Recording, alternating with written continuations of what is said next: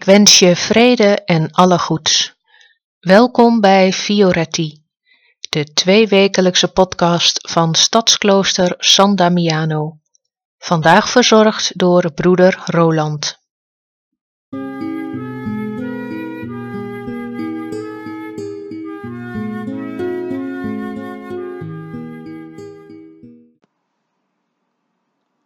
Onbezonnenheid.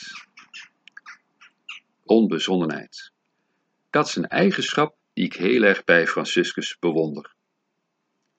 Normaal denk je bij onbezonnenheid misschien aan jeugdige onbezonnenheid.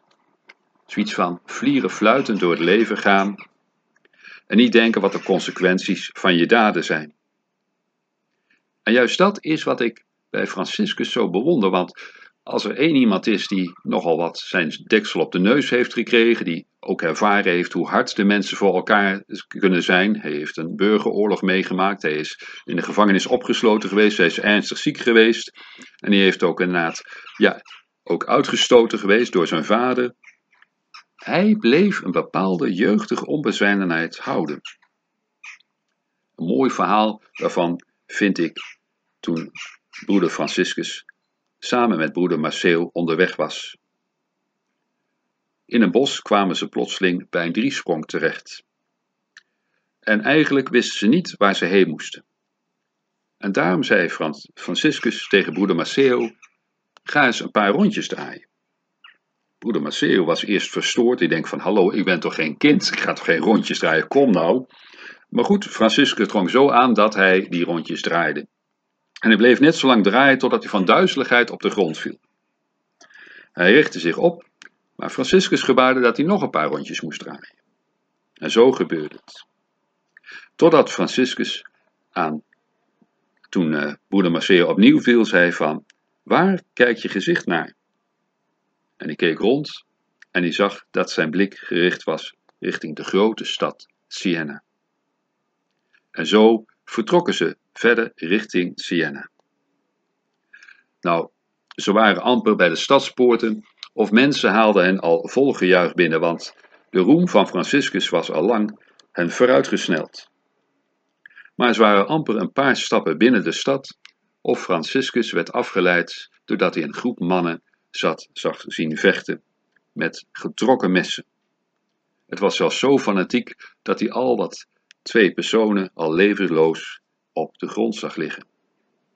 Franciscus bedacht zich geen moment en hij ging van de schouders af en begon spontaan een preek te houden. Misschien begon hij wel zo te preken dat hij half begon te zingen over hoe mooi het is als broeders van elkaar houden, als uh, olie op de baard van Aaron, refererend naar een psalm. En u zei van wat mooi is het als we niet onze handen gebruiken om af te breken, maar om te zorgen om elkaar te dragen.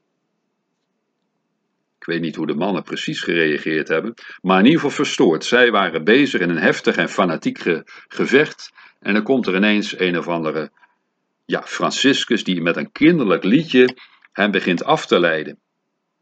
Maar het werkte, want ze stopten met waar ze mee bezig waren, met het vechten.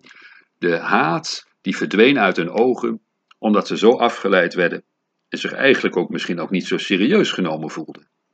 En dat was misschien precies ook wat Franciscus probeerde aan te geven. Want je kunt toch niet serieus elkaar naar het leven staan? Dat kun je toch niet serieus menen? En het was die onbezonnenheid die die mensen ervan afbracht elkaar naar het leven te staan. Zo kunnen we ook op bepaalde momenten, zonder het na te denken, dingen in het leven van mensen veranderen. Niet door bijvoorbeeld te denken van wat ben je van plan, maar door mensen open tegemoet te treden. Door niet te denken van, ja, zal ik het allemaal wel halen en bereik ik mijn doel wel, maar door vanuit je hart te spreken. Niet altijd denkend van, zal het wel helpen, maar dit is iets wat ik vanuit mijn hart voel. Dat we zo iets van die onbezonnenheid van Franciscus, die ik zelf zo mooi vind, wat zou het mooi zijn als we die ook wat meer in de wereld zien. Niet kijken met plannen of het allemaal werkt en hoeveel het ons oplevert, maar gewoon doen omdat het goed is. Omdat er een kinderlijk stemmetje in ons zegt van, vertrouw erop, het is goed en de mensen zullen het wel verstaan. En anders gaan we gewoon weer verder.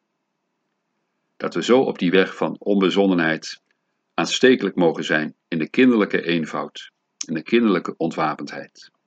Op die weg wens ik ons al van harte vrede en alle goeds.